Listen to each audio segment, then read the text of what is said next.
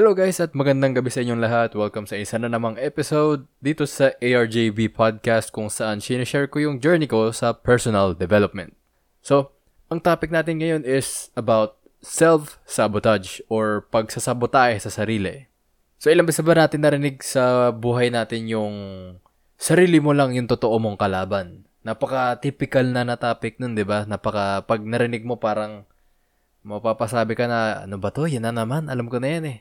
Pero, kung tutuusin, sobrang totoo kasi talaga nun.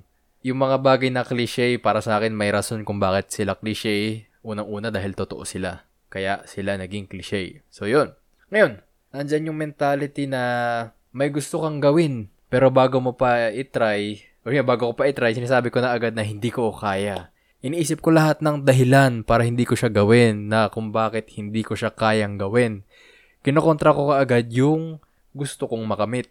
Uh, andyan na rin yung ang ko naman mentality na pag may nagawa akong masama or pag nagkamali ako sa isang bagay, magbumukmuk ako sa isang sulok na ang bobo ko naman, ang bobo ko naman.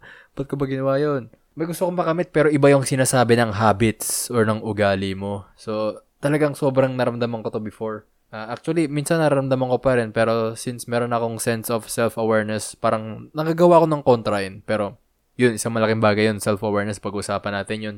Tapos, yun nga, pag may palpak ako before, maganda example is sa trabaho ko.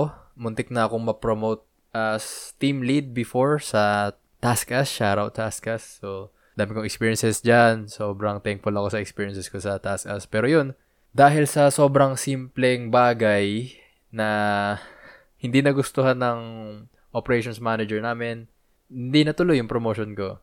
Ano eh, doon nagsimula yung journey ko ng ano, parang na nagiging aware na ako sa sa mga kamalian ko, imbes na magmukmuk ako sa isang sulok kung bakit ako nagkamali, iniisip ko bakit ba ako nagkamali. Yun yung unang step, maging aware sa pagkakamali at instead of magmukmuk ka dun sa pagkakamali mong yun, isipin kung ano yung pwede mong gawin much better sa susunod, sa future at andun na yung ano eh, parang matapang ka na dahil alam mo na yung gagawin mo if ever nangyari ulit yon pagkakamali na yon So, yun yung pinaka-difference na way na i-take mo yung mistake mo. Isang malaking ano rin, traits or rather attitude ng self-sabotage na meron ako before or ngayon, kahit ngayon, sige sabihin natin ngayon. Uh, yung ano, yung alam ko na yan mentality, I know that mentality, alam ko na yan.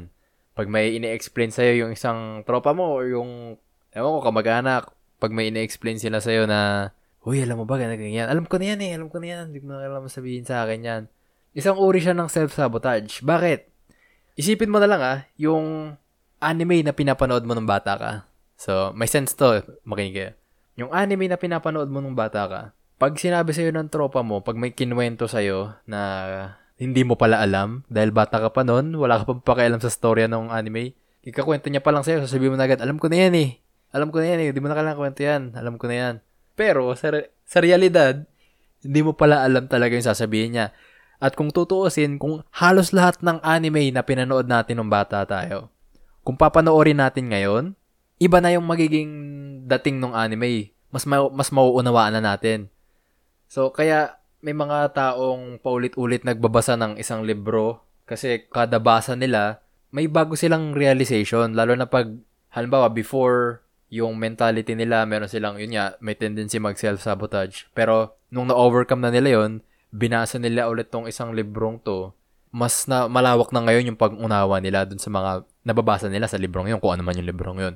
So, yun isang magandang example yun ng self-sabotage, yung alam ko na yan mentality. Procrastination, isa ring form ng self-sabotage yun. Bakit?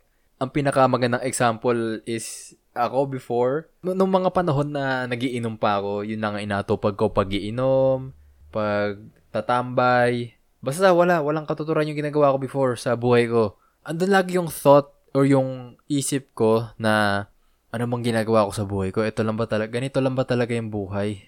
So mag mag enjoy ako, magiinom, may party, magiinom, may hangover ka, maglalasingan kayo, uumagahin na kayo, saya, di ba? Saya-saya nung araw na yon, nung gabing yun, ang saya-saya. Tapos, ito na yung mga susunod na araw na naiisip ko na ano bang ginagawa ko sa buhay ko. Mga ganong klaseng pag-iisip. So kapag nagpo-procrastinate ako, tulad na lang ng siguro panonood ng random na videos o kung ano-ano sa social media, kaysa manood ako ng ganun, nung nag-start ako manood ng mga motivational uh, videos, mga motivational speakers, nagbago yung trato ko sa sa ganong pag-iisip na ano bang ginagawa ko sa buhay ko. Basta pag may ginagawa akong productive, ano ba, kahit nga lang maglinis ka ng, ng kwarto mo, iba na agad yung dating sa'yo. Parang feeling mo may nagawa kang maganda sa buhay mo.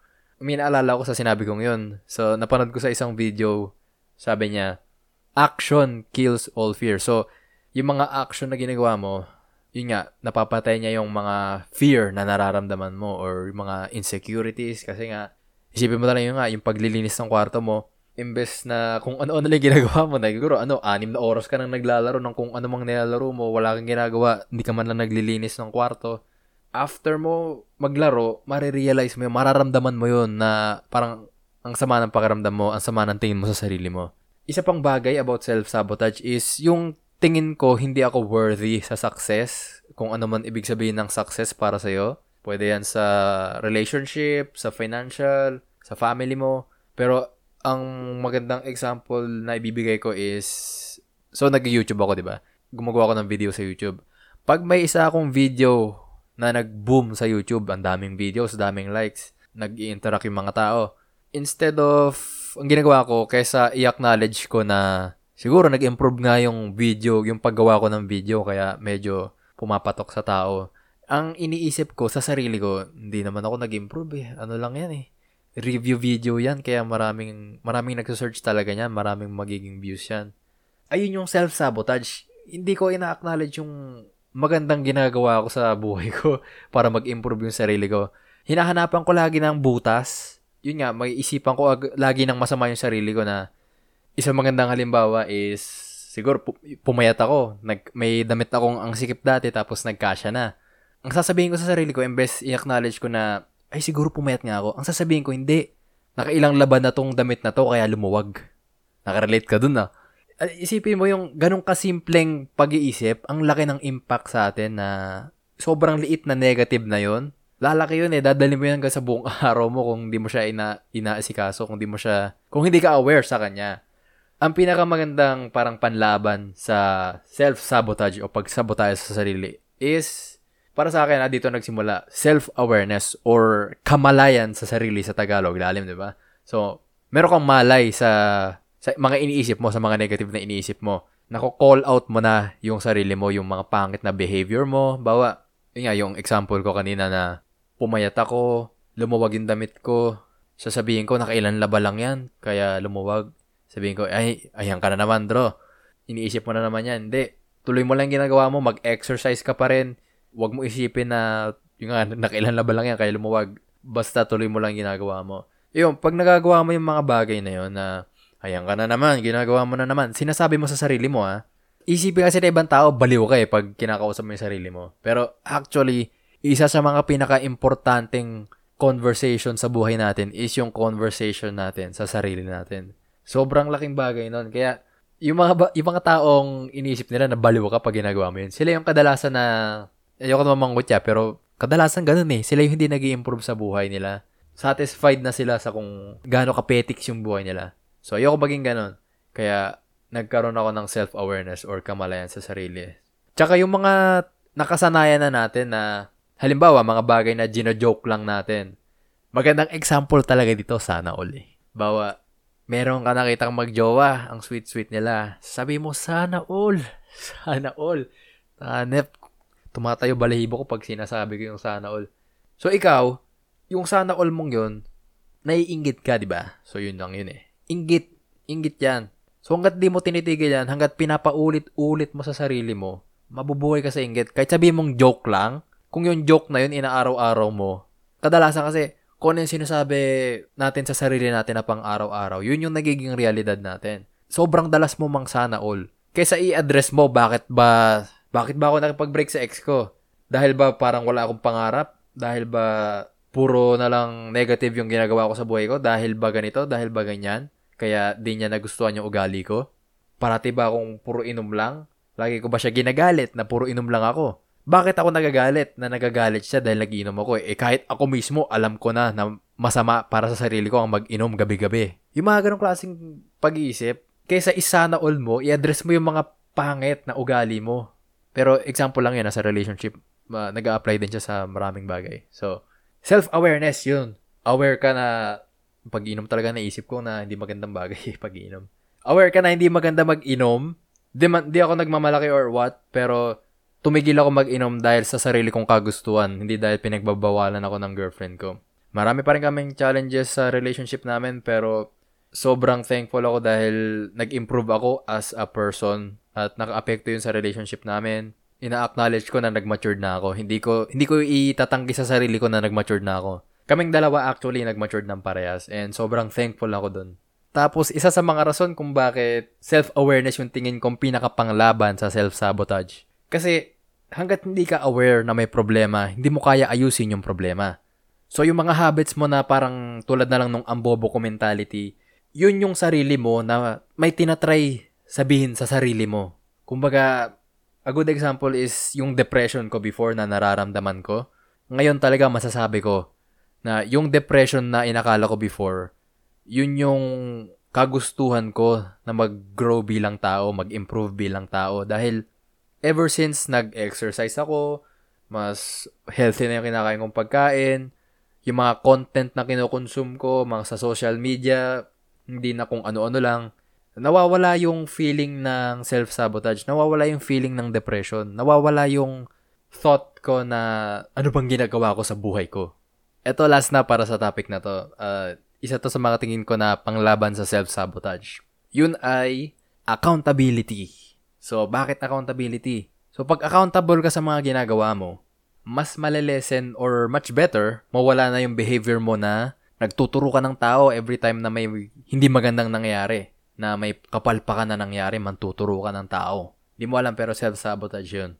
Kasi imbes nag-i-improve ka at nalalaman mo kung ano ba yung dapat mong ginagawa, naninisi ka lang at hindi nag-i-improve yung mga bagay na kailangan mong improve sa sarili mo. Ito isang magandang example. So, di ba, na, yun nga, nag-YouTube ako. Di ko naman, di ko pinupush yung channel ko, hindi ko pinopromote yung channel ko, pero nag-YouTube ako. So, kapag nag-shoot ako ng video, tapos yung lolo ko kumatok, edi sobrang distraction, magre-retake na naman ako. Kung hindi ako accountable sa sarili ko, sobrang mabubwisit ako at masisira yung araw ko at most likely hindi na ako gagawa ng videos forever kasi madalas mangyayari yon. Pero kung magiging accountable ako at i-identify ko na agad ano ba yung mga dapat kong gawin para hindi mangyari yung bagay na yun. Tulad na lang ng simpleng pag-approach sa lolo ko na, Tay, wag ka munang kakatok ha, may ginagawa ako sa kwarto. Parang pangit pakinggan na. Ibay natin, Tay, mag- wag ka munang kakatok ha, nagsushoot ako ng video. So, as simple as that, sobrang simpleng action para ma-address yung issue na yon na pag paulit-ulit nangyari eh, masisira araw ko at hindi ko na matutuloy yung gusto kong gawin which is mag-shoot ng videos para sa YouTube. At tuwing mangyari yon, lagi ko tinatanong sa sarili ko, sinet ko ba yung proper expectation? Nagsabi ba ako kay tatay na wag mo na siyang kakatok? Kasi kung hindi ko nagawa yung mga bagay na yun bago ako nag-start mag-shoot ng video, wala akong karapatan para sisihin siya na sinira niya yung pag-shoot ko ng video, inistorbo niya ako. So, tingin ko yun lang for this episode. So, dalawang weapon na panglaban sa self-sabotage is para sa akin ha, self-awareness at accountability. Sana may napulot kayong value sa episode na to at salamat sa pakikinig and good night, good morning kung anong oras kayo nakikinig.